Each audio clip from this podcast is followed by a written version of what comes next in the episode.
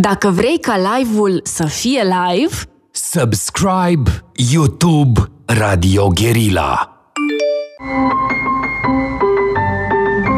Metope, emisiune realizată prin amabilitatea Fundației Casa Paleologu.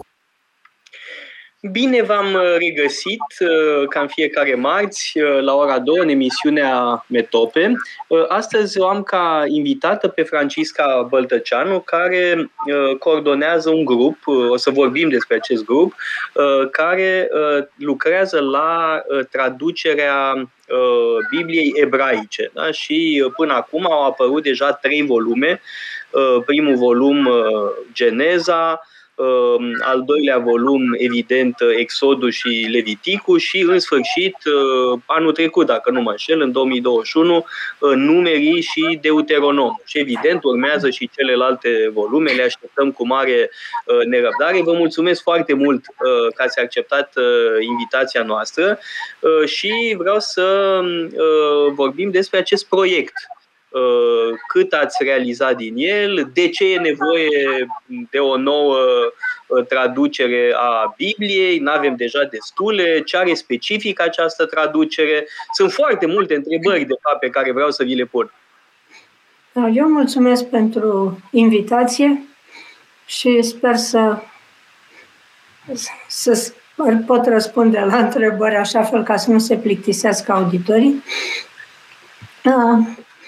Uh, cu de ce mai ai nevoie de o traducere a Bibliei? În uh, tradiția românească știm Biblia de la București, formă Biblia de la Blaj, adică este o traducere, tradiție veche, dar acestea sunt uh, traduceri după traducerea grecească veche a, Septu- a Bibliei, care se cheamă Septuaginta. Ideea de a traduce din original, adică din textul ebraic, a apărut în România, să spunem, pe linia sfaturilor și încurajărilor uh, asta, uh, Bibliei britanice, uh, Comisiei Biblice Britanice și în felul ăsta a apărut ceva care se cheamă Biblia de la Iași pe la 1800 și 65 până în 69 cu reeditări, uh, dar uh, nu prea am văzut-o pe undeva. Uh, se naște după aceea la început în Biserica Ortodoxă, dar el a fost mutat, autorul, în lumea protestantă. Cornilescu, care a zis că Biblia trebuie tradusă din original.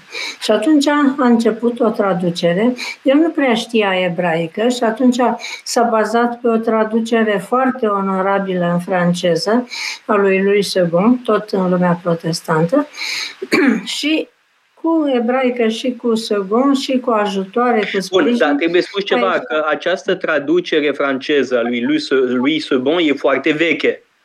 Uh, e, e uh, totuși uh, Cornilescu a lucrat pe o traducere, sau mă rog, cu ajutorul unei traduceri franțuzești, da. care ea însă și este destul de veche.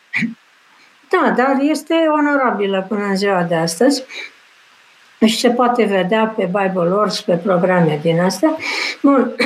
și Uh, cu ajutorul Societății Biblice Britanice și așa mai departe. Mă rog, există mai multe ediții, cea care a circulat în lumea protestantă cel mai mult și circulă și astăzi este ediția din 1924. Acum există o comisie de oameni foarte bine pregătiți, pe cel puțin unul dintre ei îl cunosc, care fac o revizie a textului. A apărut Noul Testament și a apărut Pentateuhul din Vechiul Testament, o revizie, cum să spun, respectându-l pe Cornilescu, să zicem cum ar fi făcut-o Cornilescu dacă ar fi avut la îndemână tot ce se poate avea astăzi la îndemână. și e foarte bine că apare. De altfel și eu am predat la curs uh, cu Biblia Cornilescu în mână, pentru că avea textul ebraic la bază. A mai apărut după aceea noua traducere românească. Și Biblia lui Gala Galaction, ajutat de Vasile Radu, ajutat, adică traducerea lui Vasile Radu și uh, îmbunătățită în ghilimele de Gala Galaction, tot pornind de la ebraică, dar fără note, fără nimic. uh, și acum există mai multe linii, să spunem. Există uh, Biblia care, care se lucrează la ea și în lumea catolică, care a apărut uh, într-un format uh, foarte mare, așa, uh, care are și note și introduceri, ceea ce e foarte bine, celelalte nu au introduceri și note, dar are un limbaj care vrea să fie actual și este foarte neologistic. Mm-hmm. Bun, acum trebuie spus pentru cei care ne ascultă că uh, extrem de importante sunt aici notele.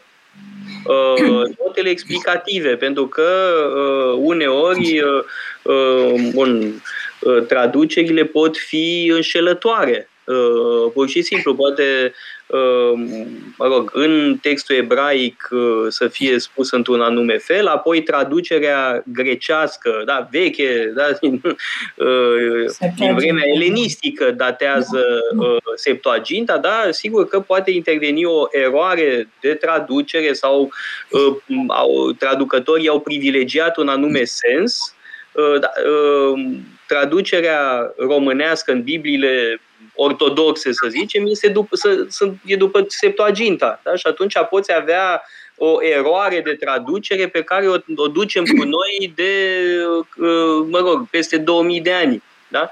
Uh, lucrul ăsta e, e util, bine de înțeles și apoi uh, cred că uh, pentru o asemenea ediție notele sunt uh, esențiale da? și slavă Domnului, de altfel vă, vă mulțumesc foarte mult pentru asta ca cititor, uh, ediția de la uh, Humanitas este minunată din punctul ăsta de vedere, uh, pentru că e uh, ușor de citit, nu e o ediție îmbâxită cu litere mici pe două coloane, da? cum uh, se întâmplă foarte adesea, uh, este un text aerisit și atunci când... Da, categoric. Și atunci când uh, uh, ai un dubiu în privința unui pasaj, te poți uita la note și notele sunt extrem de utile da? și ajută foarte mult. De-al minteri, um, mă rog, vreau să spun că am, am mai fost o altă traducere a Septuagintei la care ați participat, cea coordonată de Cristian Bădiliță, susținută de New Europe College, mai de mult deja, iată că sunt niște uh, ajutoare foarte mari și traducerea Septuagintei și acum traducerea uh, Bibliei uh, ebraice. Da? Și avem ambele texte, mă rog, le vom avea pe toate în întregime. Da? Și abia așteptăm da. să acest lucru. Rabinul Șafer ne-a promis că vom trăi până vom termina. să sperăm că are informații uh, speciale. Da. Uh, cum s-a născut acest proiect? Uh, noi ne-am apucat de învățat ebraică, Monica Broșteanu și cu mine, de mult, de la cursul lui Ioan Alexandru. Uh, care... Bun, asta înainte da. de 89, când? În anii 70? Și după, și după aceea, da prin 78, așa ceva. Uh, dar acolo am învățat mai ales despre Biblie în general, despre limbă mai puțin, dar am continuat... Da, un moment, trebuie explica puțin, că erați la clasice, erați deja cadru da. universitar, acolo da. început, mă rog, la început, nu? Da, uh, și Ioan Alexandru, cu entuziasmul lui uh, da. extraordinar, că avea un entuziasm debordant, a venit să vă vorbească de ebraică, dar el de fapt nu știa ebraică. Mă rog, învăța știa câte ceva, da? Dar nu atât de bine cât și dorit, poate. Da. Dar și va vorbi mai de... mult despre Biblie până când a fost interzis cursul, bănuiesc. Da. și se mai ținea pe șest în câte o sală, mereu în altă sală și cineva jos în hol stătea și când vedea pe cineva cunoscut îi făcea cu mâna semne numărul sălii.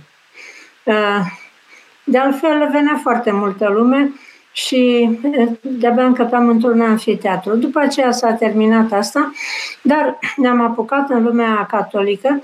Am vrut neapărat să traducem ce se cheamă liturgia orelor, slujba ceasurilor, ca să zic, cum s-ar zice Adică psaltirea. aici. Nu psaltirea, slujba ceasurilor este uh, uh, ciclu de rugăciuni care se spun de-a lungul zilei.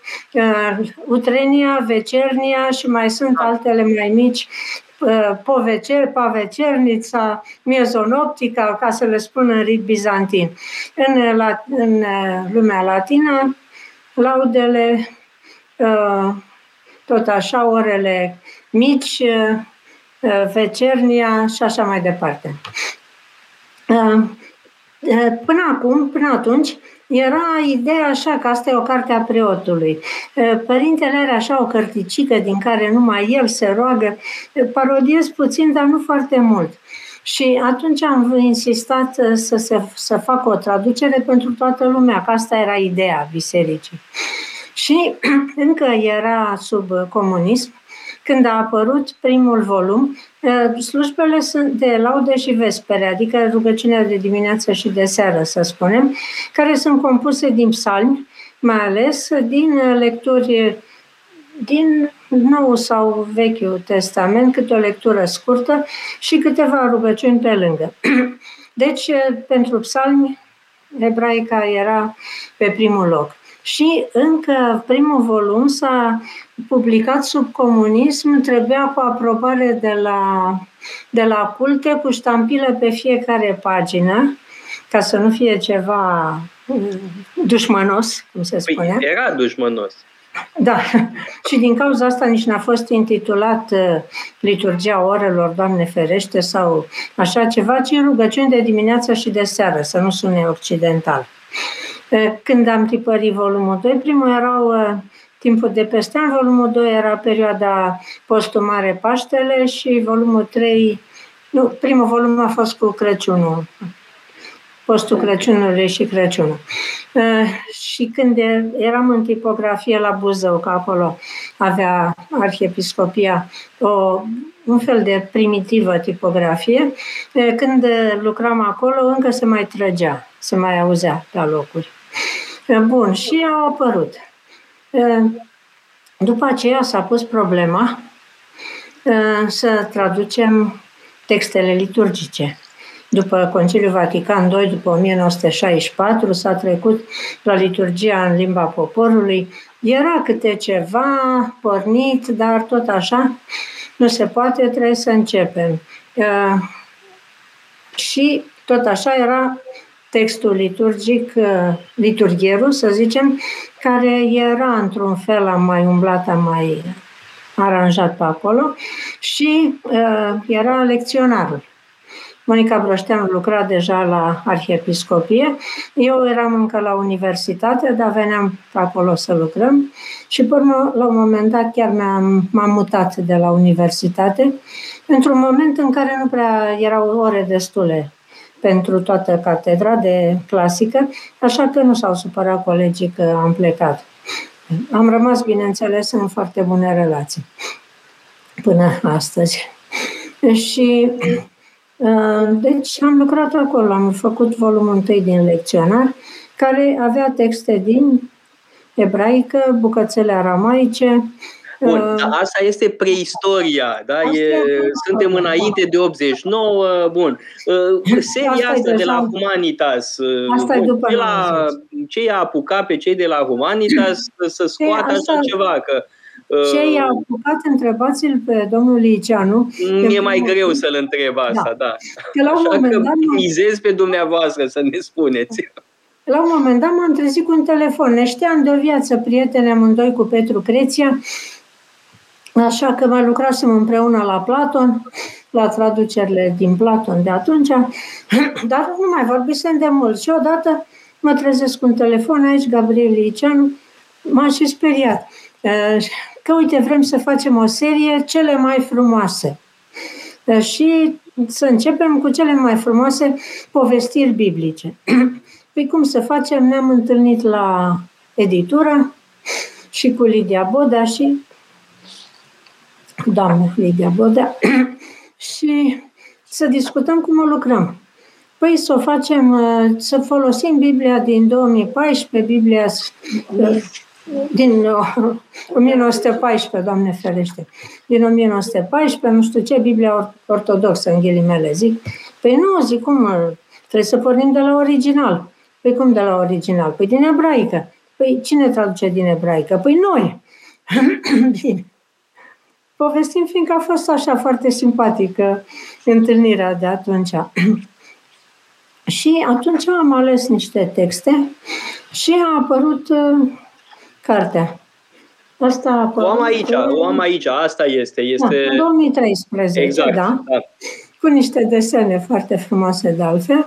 Și după aceea, în 2015, a doua, cu cele mai frumoase pagini din înțelepciunea biblică, mai mică, mai maro, așa. O știu și pe aia, sigur că da. Da, sigur. Dar am, și... o întrebare, am o întrebare tâmpită. Uh, s-au vândut Astea cele mai bine? bune. Da, sunt cele mai bune. Uh, s-a vândut bine? Cred că da. Cred că, că da. e o veste de bună. Vreme... Da, nu, pentru că n-ar fi început volumul 2 dacă nu s-ar fi vândut bine primul. Era ceva neașteptat și începea și cu cele mai frumoase. Perfect. Uh, luăm o scurtă pauză publicitară și revenim cu cele mai frumoase. Metope, emisiune realizată prin amabilitatea Fundației Casa Paleologu. Am uh, revenit în direct în emisiunea uh, Metope cu uh, Francisca Băltăceanu și vorbim despre traducerea Bibliei ebraice și anul trecut ați terminat Pentateuhul, da?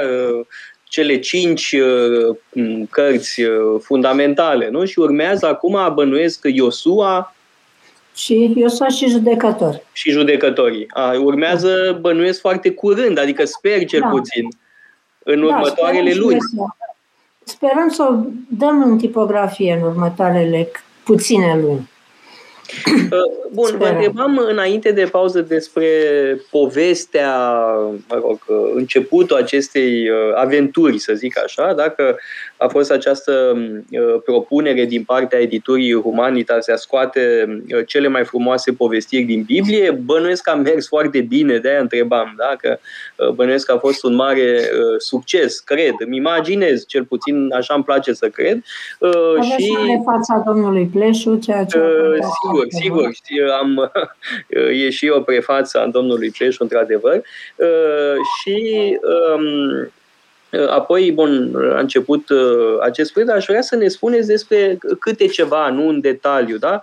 Uh, nu despre fiecare, că sunt mulți cei din echipa uh, care lucrează la acest proiect, bun, cam cine sunt, da? cam de unul fiecare în parte, că sunt mulți, da? dar uh, cam care sunt background-urile lor. Da? Unii sunt ortodoxi, alții sunt catolici, alții sunt protestanți, da? sunt de toate. Uh, bine, datorită unora dintre ei a pornit proiectul, pentru că ei se apucaseră la colegii ca gazdă de, de limba coptă. și după aceea, dacă ne-am apucat și de greacă veche. Hm? De greacă veche era altă idee în altă parte, pardon, și dacă ne-am apucat și de ebraică. Și ne-am făcut un grup, ne-au chemat și pe noi mai în vârstă, ca să nu zic babele, pentru că avem experiența de la Septuaginta. Da. și hai să vedem cum e. Vreun an de zile ne-am jucat de ebraica, ne întâlneam în fiecare săptămână, unii știau bine, unii mai puțin, ne-am pus la punct, să spunem, ne-am uh, unificat mai mult sau mai puțin și între timp uh, nu o să înveți numai gramatică. Uh, am început să traducem așa, ca să ne facem mână. Dar la un moment dat le-a venit ideea, nu nouă, nu știu cui dintre noi, le-a venit ideea, da, dacă nu traduce Biblia, și am publicat-o. păi hai să vedem ce iese. Și ne-am apucat de geneză și bine, dar unde să o publicăm? Păi eu mai știam la Humanitas, mai lucrasem cu Humanitas și zic, hai să vedem dacă ei ne primesc. E, cum era apăruseră cele mai frumoase, cele două volume, ne-au primit și cu asta. Și așa că acolo, între timp, se mai lucrează la universitate, la facultatea de limbi străine, la secția de texte, de, de religii. Religii, texte și tradiții se cheamă, sau tradiții textuale, întotdeauna le încurcăm. Și cu Madea Axinciuc. Și ea cu un grup de studenți sau și foști studenți sau masteranți lucrează împreună și așa că am vorbit cu ea să nu se cheme la fel proiectul. Uh, ei lucrează acum la psaltire, au publicat o primă treime la Polirom și se cheamă Biblia ebraică la ei. Și al nostru se cheamă Biblia după textul ebraic. Ne-am înțeles ca să nu fie la fel. Uh, da, și... cumva cele două echipe vor fuziona la un moment dat sau aveți de gând până la capăt să lucrați uh, separat? E, e puțin diferit ca, ca principiu, să spunem. Nu în sensul că iese altceva. Dar cum ne-am apucat, sigur că dacă cineva ar vrea să, dar chiar să unificăm grupurile, nu cred. Că e puțin altfel. Aveți divergențe ideologice profunde? nu. E vorba de cum traduci, da, cum nu, zici, glumeam, evident că glumeam. Da. Bineînțeles. Bineînțeles. Cât note, noi am mers mai mult pe note. Uh, și la ei ediția este bilingvă și cu transliterare, adică sunt chestii foarte valoroase, dar e altceva. Uh, sunt mândră că am primit cadou primul volum de când a apărut de la grupul lor. Noi am mers pe ideea să fie cu introduceri. Ținta era, le-am zis, CMB, cititorul mediu binevoitor. Adică să nu fie nici de nicio religie sau să nu fie sau credincios sau necredincios, să înțeleagă ce cu Biblia. Uh, și să se îndrăgostească de ea, dacă se poate.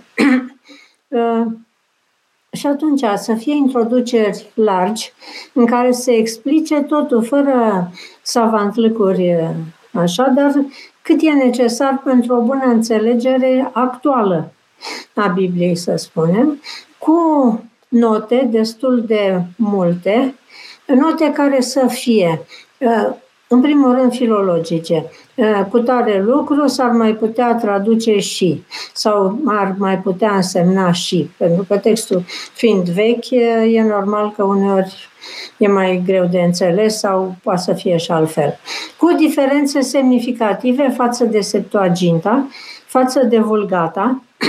De ce Vulgata? Pentru că până la Ieronim, deci secolul 4, Până la Ieronim, ideea a fost traduceri după Septuaginta, bucățele, cât le trebuia liturgii, mă rog. Ieronim a mers pe ideea vul, uh, uh, hebraica veritas, adevărul ebraic. S-a dus la Ierusalim, s-a împrietenit cu rabini, a învățat ebraică, mă rog, a lucrat acolo. S-a împrietenit și cu un leu. da. Evident, care îl va fi ajutat foarte mult, probabil. Cu siguranță. Ținea, și eu am un pisoi aici, da? Deci leul lui Ieronim era echivalentul lui pisoi. Hai să-l vedem, pisoi. E, trebuie să-l prind, da. Dar știe lumea, da. Stupidus îl cheamă, da. Stupidus, a, da, da, da. cred că îi place. Are umor. Și... E un nume de filozof, nu are nicio da. legătură cu stupiditatea, ci exprimă stupoarea filozofică. La asta se da, referă numele stupidus. Da. Așa, să revenim la Ieronim. Da? Ieronim, bun, într-adevăr, că aduce deci, din ebraică. ebraică. Sigur că, de exemplu, astăzi se folosește o psaltire mai veche pe care el a revizuit-o pornind de la Septuaginta și nu psaltirea Iuxta textum ebraicum pentru că așa apucaseră, dar în general vulgata este ceea ce se folosește în liturgia orelor, spune. Dar, în general, vulgata este tradusă după ce a putut el atunci, cum a putut el atunci și felul în care era accesibil textul ebraic atunci, tradusă după ebraică. Sigur că acum există o ediție Nova Vulgata, care mă rog, tot așa, merge pe ideea cum ar fi tradus-o Ieronim dacă ar fi avut la îndemână textul masoretic, să spunem. De exemplu. Adică un fel de Cornilescu. Așa, un fel de. Bine. Deci, diferențele în note, diferențele interesante, importante față de Septuaginta, față de Vulgata și față de traducerea siriacă pe Shita, pentru că în grup, care este importantă în felul ei, cum au înțeles ei atunci, și ce secol e din secolul II, deci este destul de veche ca să merite și e interesantă. Uneori, azi mă gândeam că uneori cineva ar putea să facă o teză de doctorat psihologică despre traducătorii în siriacă. Cum, ce au făcut ei cu textul, l-au ordonat așa să fie cu minte, clar. Bun, deci astea sunt notele filologice. Pe urmă sunt note de reali, ce înseamnă cu tare lucru când e vorba de ce este un efod. Nu prea se știe ce este un efod, înseamnă mai multe lucruri în funcție de context, așa. și note explicative mai largi, ca pentru înțelegerea textului, nu confesionale în niciun caz, Însă poți să spui, de aici până aici este vorba despre și se arată că, așa fel încât cititorul să înțeleagă mai bine. Cineva îmi spunea că întâi citește notele ca să-și facă mâna. Asta e în glumă spus. Da, în glumă, în glumă, dar nu e o metodă rea. Da. Ei, și pe urmă a apărut volumul 2, în care în colon-titlu au apărut mai multe precizări ca să știe omul unde se află și așa mai departe și pe urmă volumul 3. Și acum lucrăm suntem, sper, destul de aproape de finalul cărții Iosua Judecători. Da, ă, vorbeam ă, zilele trecute despre un exemplu ă, de, din Levitic, nu? În care apare formula în greacă să fie omorât. Da, cine nu respectă anumite lucruri, cine face cu tare, cu tare, cu tare, să fie omorât. Uh, și uh, spuneați că uh, în ebraică nu înseamnă neapărat asta. Poate să însemne, într-adevăr, și să fie tăiat, să fie uh, închis, dar că poate să însemne de asemenea, și probabil ăsta e semnul, în sensul să fie exclus. Și aici e o, o problemă de traducere care schimbă cu totul sensul, da? schimbă uh, spiritul uh, pasajelor respective într-un mod radical. Da? Și ai impresia că uh, e un fel de uh, viziune teroristă, da? că uh, Moise era un fel de Stalin. Da? Dacă te iei după textul grecesc, da? să fie tăiat, să fie uh, condamnat la moarte cine încalcă anumite precepte și reguli. Bine, și din Septuaginta, dacă cineva e atent, vede acolo să fie omorât, mă rog, dar dacă se uită, nu se povestește că ar fi fost omorât pentru nerespectarea poruncilor, decât într-un singur loc foarte ciudat în care unul merge să taie lemne în zi de sabat, nu știu ce. Dar de obicei nu se povestește că s-ar fi întâmplat. Iar când profeții în partea a doua. Când profeții le reproșează din partea lui Dumnezeu pe oamenilor diverse păcate pe care le-au făcut și prevestindu-le nenorocirile pe care și le trag singur, că nu Dumnezeu le fabrică, acolo nu le reproșează niciodată, nu i-ați omorât pe ea, nu i-ați omorât pe ea. De ce nu i-ați omorât pe ea? Le reproșează păcatele de împotriva dreptății sociale de foarte multe ori, și închinarea la idoli, într-adevăr. Pentru că asta îl scoate pe om din realitate, din adevăr. Așa că și la Septuaginta, însă, într-adevăr, ei așa au tradus tăiatul. Bine, sunt diferențe, sunt diferențe între Septuaginta și textul masoretic, textul ebraic, mai degrabă. Bun, acum am dat doar exemplul ăsta pentru că l-am evocat uh, zile de trecute împreună cu dumneavoastră și uh, pentru că uh, este foarte uh, semnificativă diferența, adică chiar uh, e cu totul altceva, da? pe o chestiune de traducere, cum am arătat acum, dar n-aș vrea să intrăm în uh, detalii tehnice, pentru da. că ar fi enorm de mult despre da, Vreau doar să revin la întrebarea pe care am uh, pus-o, da? deci uh, despre grupul uh, da. pe care îl coordonați, pentru că sunt oameni de confesiuni diferite. Da? Unii sunt ortodoxi, Uh, alții sunt uh, penticostali, uh, e cred că și un baptist, dacă nu mă înșel, da. apoi e părintele Tarciziu, da, care este evident catolic, catolice sunt și sunteți și dumneavoastră și de asemenea doamna Monica Broșteanu, da? deci este o echipă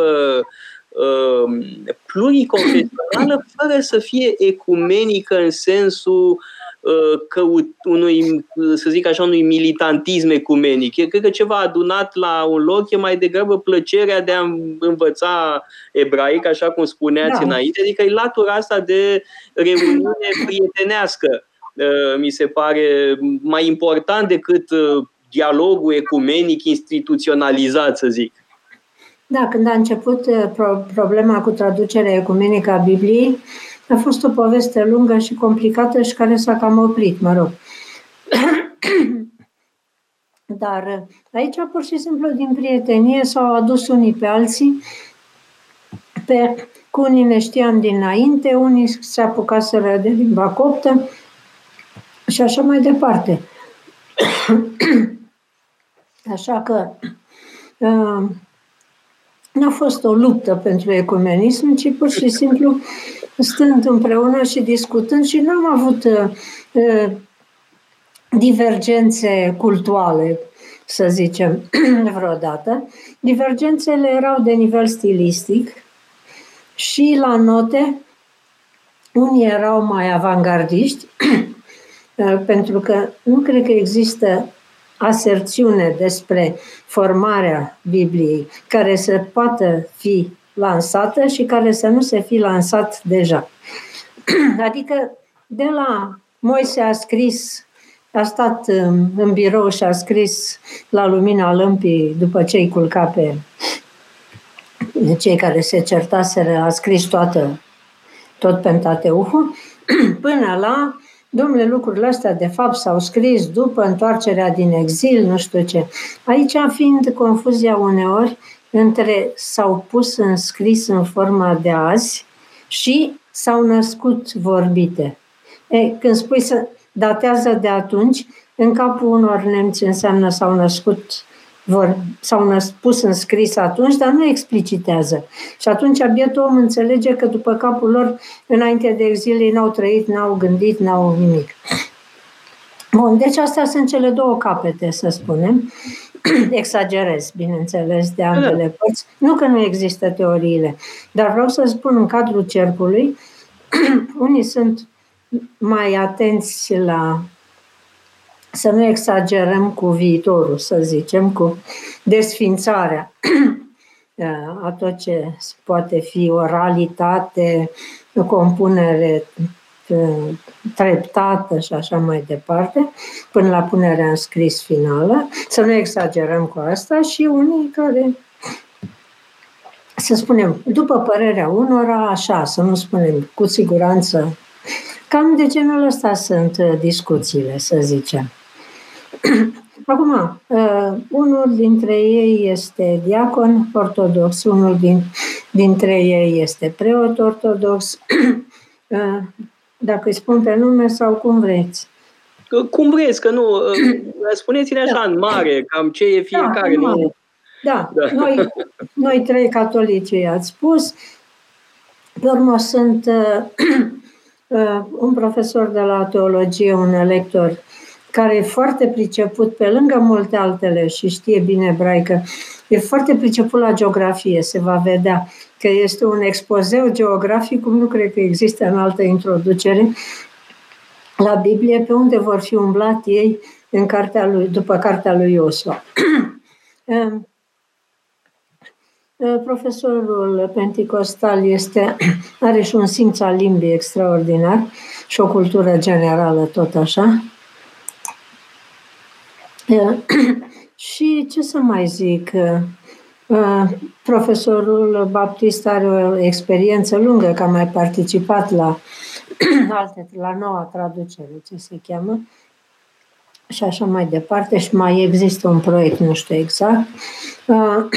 Pe urmă, există, bine, să zicem ortodox în sensul generic al cuvântului, un uh, foarte bun specialist în ebraică, aramaică, siriacă, uh, latină, greacă, veche, arabă și așa mai departe. Deci... Cine e omul ăsta care știe tot? Asta e Ovidiu, e Ovidiu Pietrăreanu, care e lector la Catedra de Arabă. A, da, da. și la Catedra de Filologie Clasică pe vremuri, cei mai mari de atunci au rămas lectori, că după condițiile de atunci. Acum, nu știu, tot așa, cred că cel care avansează trebuie să fie neapărat grafoman. Și da. Da, așa e, da. Da, ă, dacă tot vorbim de partea asta confesională, vreau să vă întreb, sunt puțin uh, indiscret. Uh, dumneavoastră v-ați născut catolică, da? Că spunea, uh, e, e o vorbă frumoasă care o spunea un gânditor, un uh, catolic, spunea, sunt catolic așa cum pomul e verde. Uh, ah. no, dar am impresia că nu sunteți catolic așa cum pomul e verde. Nu, la mine a fost mai complicat, adică la părinții mei a fost mai complicat. Uh, mama nu prea se... Să încep, tata era băiat de nu știu câte generații de preoți ortodoxi de la Strehaia, el fiind primul care rupsese link, linkul, să zicem, și se făcuse medic. Iar mama bunicul fusese socialist, în sensul bun al cuvântului. Așa că nu da, prea ce fel de socialist? De ăștia cu frații Nădejde de la începutul secolului Da, 20? cu Dobrogeanu Gherea, cu... A, generoși. Da, da, exact. Care visa să se ducă la țară, să lumineze poporul. Da, cu Maica Smara.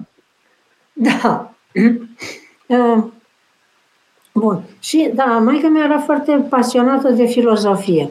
S-a dus la cursuri la universitate, dar chiar nu n-a putut mai departe, pentru că nu se făcea pe vremea aia. nu era obiceiul. și, în sfârșit, o prietenă... Asta, cum adică spus, nu era obiceiul? Eu, uh, Erau prea uh, misogini uh, profesorii de la filozofie? și misogini și ce caută o femeie măritată serioasă cu puștanii aia care stau acolo și învață. E neserios. Așa i-a zis da, da, Mariana Șora, de pildă, a făcut Mariana Șora n-a făcut în Franța, cumva? Păi eu știu că în România a început în orice caz, că așa s-a cunoscut cu domnul Șora. Da, dar știu că ea a făcut ceva în Franța mult. Și posibil, urmă, posibil, da. domnul Șora era probabil imun și cred că e mai, mai încoace de, în sfârșit. Nu, nu, era tot în anii 30, tot atunci. Da, era poate mai imun la bârfe. Oricum, o prietenă i-a spus, fii atentă că la catedrala Sfântul Iosif, preotul pe atunci, episcop, care urma să fie episcop de Iași, Anton Durcovici, ține un curs de filozofie pentru laici. Da, îl am aici. Da, mi l-a exact. dat mi l-a dat părintele Dancă, uh, exact. sunt cursurile lui Durcovici exact. despre Sfântul Toma de Aquino. Da. Uh, și, mă rog, uh, e, e foarte greu de citit uh, Toma și nu e mult mai ușor de citit uh, uh, Durcovici. Da, cred. Acum poate că Toma în latină e mai ușor. Monica Broșteanu aici de față îl citea pe Toma în latinește uh, când era în liceu. Ah, foarte tare. Nu, latina lui nu e grea. Sigur că dacă vrei să-ți uh, să faci tot sistemul și nu știu ce, asta e altă chestie, dar latina lui nu e grea.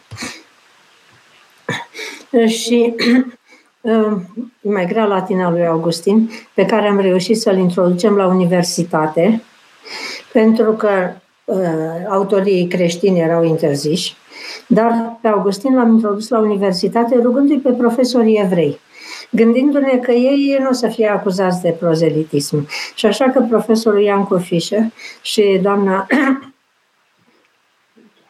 Lucia Vald au ținut largi seminare de Sfântul Augustin spre delectarea tuturor. Bun, mă întorc la specialiști.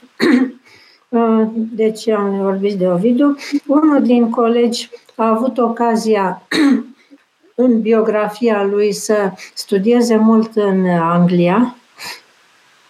Da, stați puțin, stați o leacă, să terminăm cu mama dumneavoastră, că e, ah, asta da, mi se pare scuze, scuze. mai uh, amuzant, da? Cum uh, s-a dus la cursurile uh, despre da, Toma de Aquino. Uh, mă simțeam cumva vinovată subtil să nu cumva să uit pe vreunul dintre colegi de asta. da. Și mama, din vorbă în vorbă și din uh, toma în toma, s-a convertit la catolicism. De altfel, și eu m-am născut, ca să o zic, datorită sprijinului pe care, fiindcă taică nu s-a speriat de niște fenomene medicale, care acum sunt cunoscute, dar pe atunci mai puțin, și a zis, și colegii îl împingeau că, copil, că trebuie făcut un avort, că nu se poate, că o să iasă un copil anormal și nu știu ce. Și dacă nu o sprijineau Monsignorul Durcovici și Monsignorul Vladimir Ghica. A, deci și Vladimir Ghica a jucat un da. rol aici. Da, Uh, nu mai stăteam de vorbă acum. Da, da, da. Să știți că a, a făcut convertiri și la noi în familie. Da? Că avea da. această pasiune să convertească ortodoxi la uh, catolicism. Da, bine, nu era neapărat o pasiune, era ideea să, să știe omul cum stă treaba. Și dacă da, îi place. Și dacă da. îi place. Da. și atunci, când m-am născut, fiind încă la maternitate. Nu știu ce s-a speriat mama că o să mor, că copilul nu, nu e bine, nu știu ce.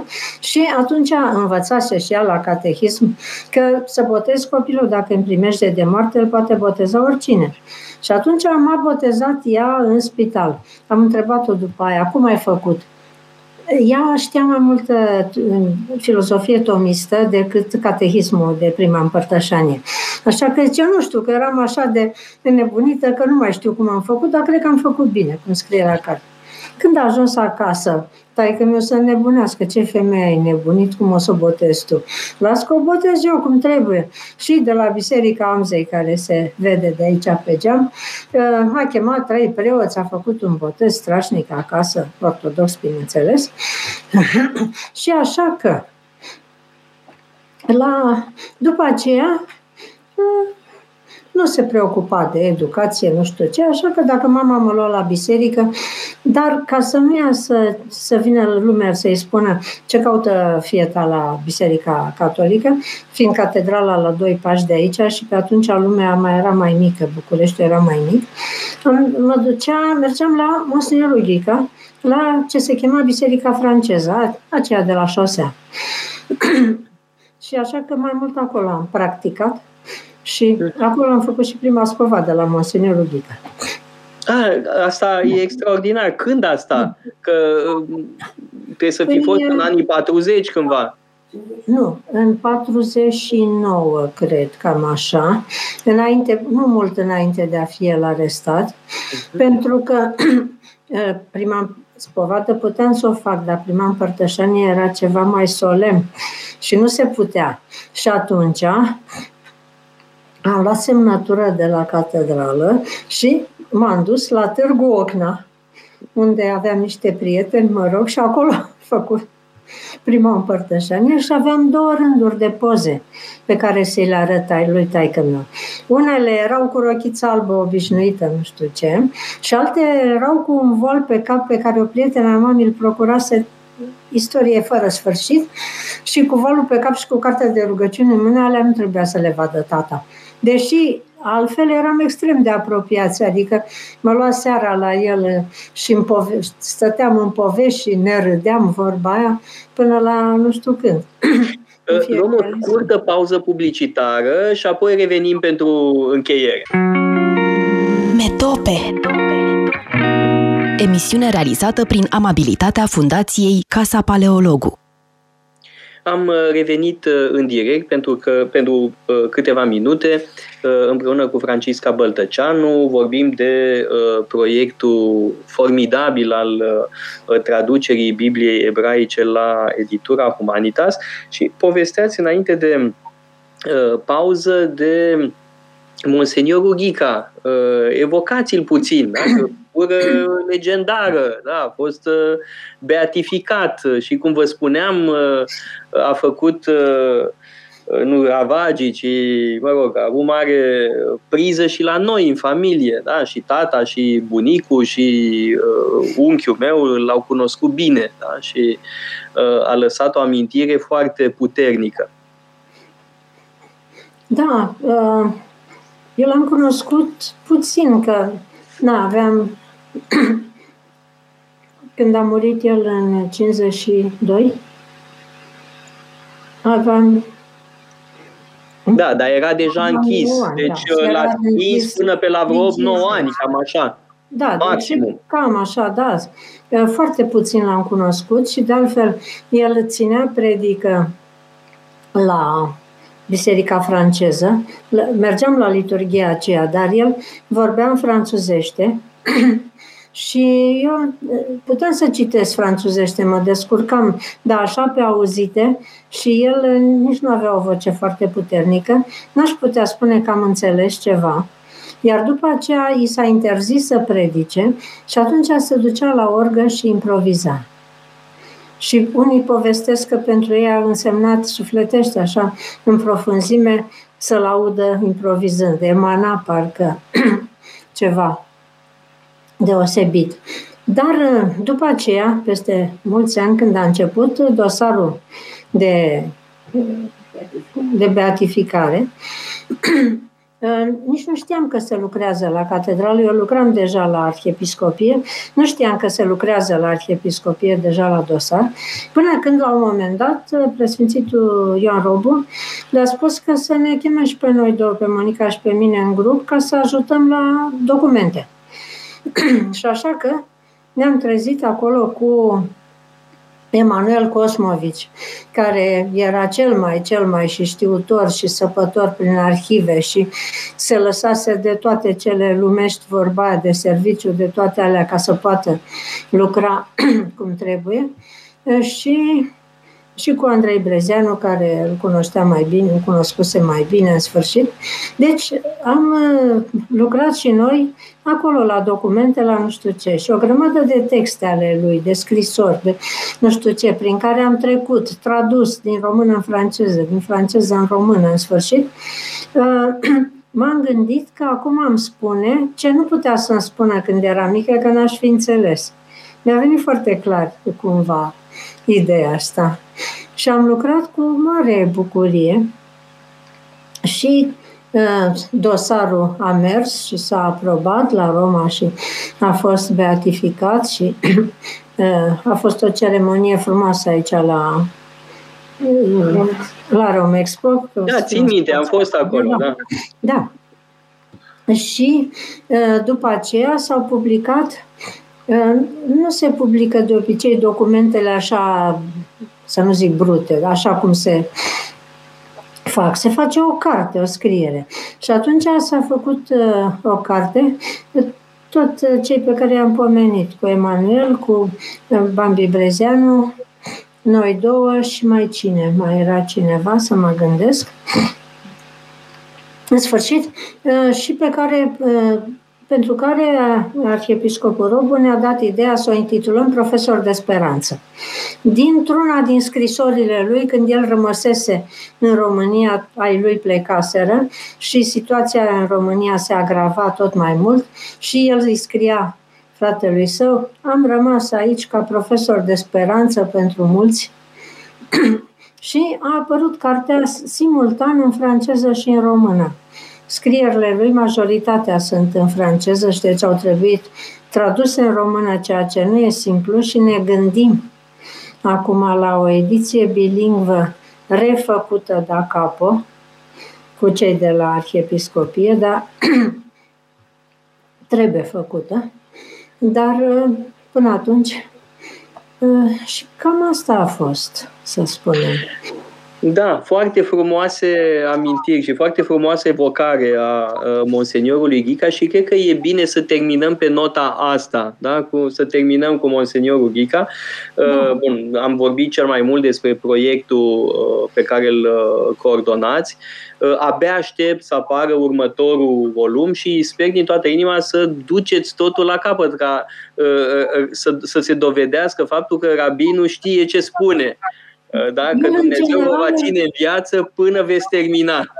El, în general, nu răspunde imediat sau nu vorbește așa pe neașteptate. Se gândește mult până îți spune ce, dacă îl întrebi ceva.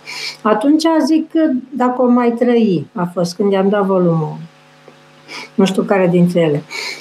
și a zis, o să trăiești pentru că ai un vis. Da, cum spunea uh, Tolstoi mereu, uh, si Dieu me prête vie, da, Acestea exact. fiind zise, vă mulțumesc foarte mult uh, pentru participarea la emisiune, uh, mulțumesc uh, și ascultătorilor pentru fidelitatea lor și uh, vă dau tuturor uh, întâlnire tot așa uh, la ora 2, marți, la Metope. Și eu mulțumesc pentru invitație. Metope Emisiune realizată prin amabilitatea Fundației Casa Paleologu. Radio Guerilla